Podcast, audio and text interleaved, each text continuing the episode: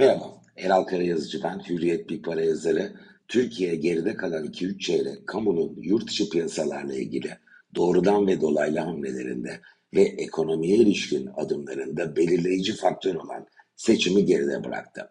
Birkaç gün içinde yeni ekonomi yönetimini ve uygulanacak politikanın ipuçlarını öğreneceğiz.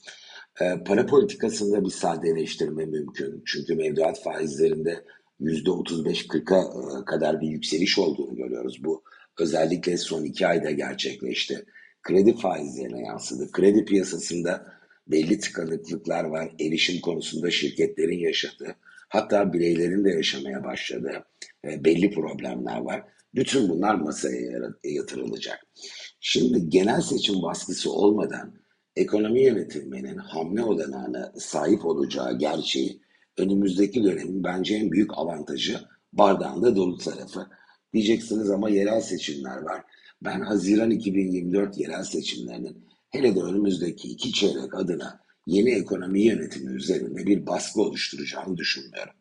Bardağın boş tarafında ise sorunlara neşter atılırken göğüslen, göğüslenmesi gerekecek güçlü yan etkiler var. Ee, ilki de e, büyümenin muhtemelen zayıf seyretmesi olacak önümüzdeki en azından bir yıl. E, şimdi Türkiye ekonomisinde yeni bir denge, e, yeni bir format oluşurken ikinci yaşayacağımız e, bence yan etki kısa vadede bu atılacak adımlardan da bağımsız. Aslında geride kalan iki çeyrekte atılan, başta EYT, asgari ücret artışı gibi adımlar bunların bir e, yansımasıyla hız kazanacak enflasyon olacak. Fakat 2024'te de enflasyon hızlı seyrini sürdürür mü?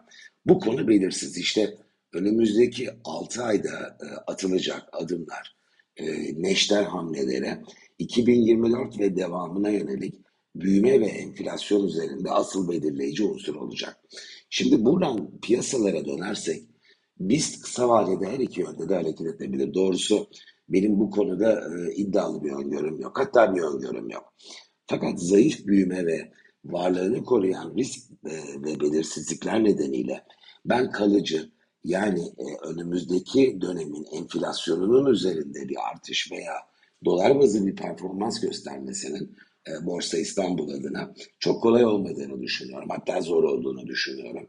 Hızlı fiyat değişimlerine muhtemelen şahit olmaya devam edeceğiz.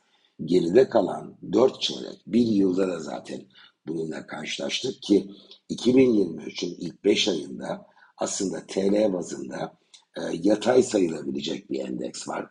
Her ne kadar 5500 puanla kapanmıştı 2022. Sonra 4400 puana kadar kabaca bir savrulma oldu. Fakat devamına bakarsak iki yönde sert hareketler oldu. Bence biz bir süre hızlı fiyat değişimlerinin yaşandığı, bir süre sonra tam tersinin gerçekleştiği dalgalanmalarla karşılaşabiliriz.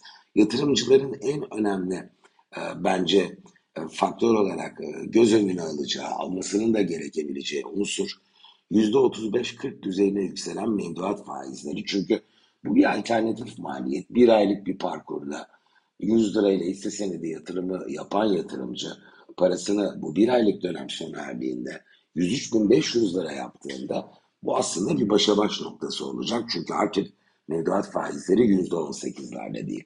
Buradan yurt dışına gidersek elbette belli yansımaları yurt içine olacak yurt dışında olan bitenin. Mayıs ayında e, Amerikan tahvil faizlerinde 50 bas puan kadar bir artışa şahit olduk. Bu zaten global tüm faizleri yukarıya götürdü.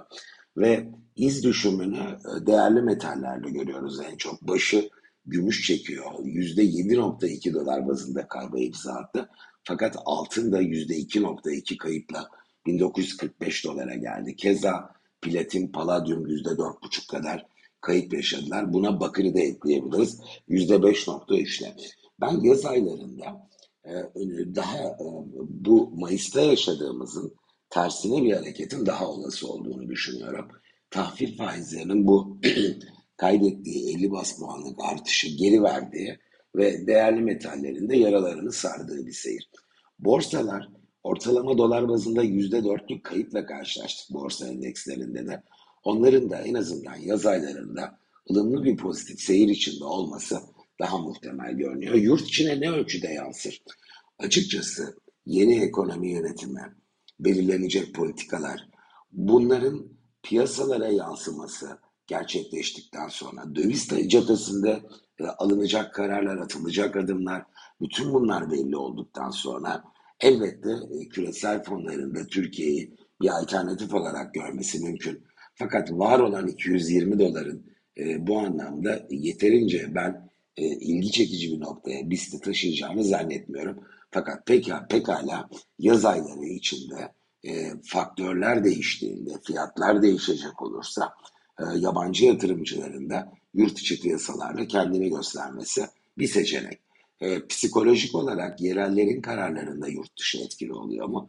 Evet ama bunun da daha sınırlı kaldığını, ileride de benzer şekilde dışarıyla olan bağının yurt içi piyasalarının e, bağı burada kastettiğim düşük gitmesinin e, daha muhtemel olduğu görüşündeyim.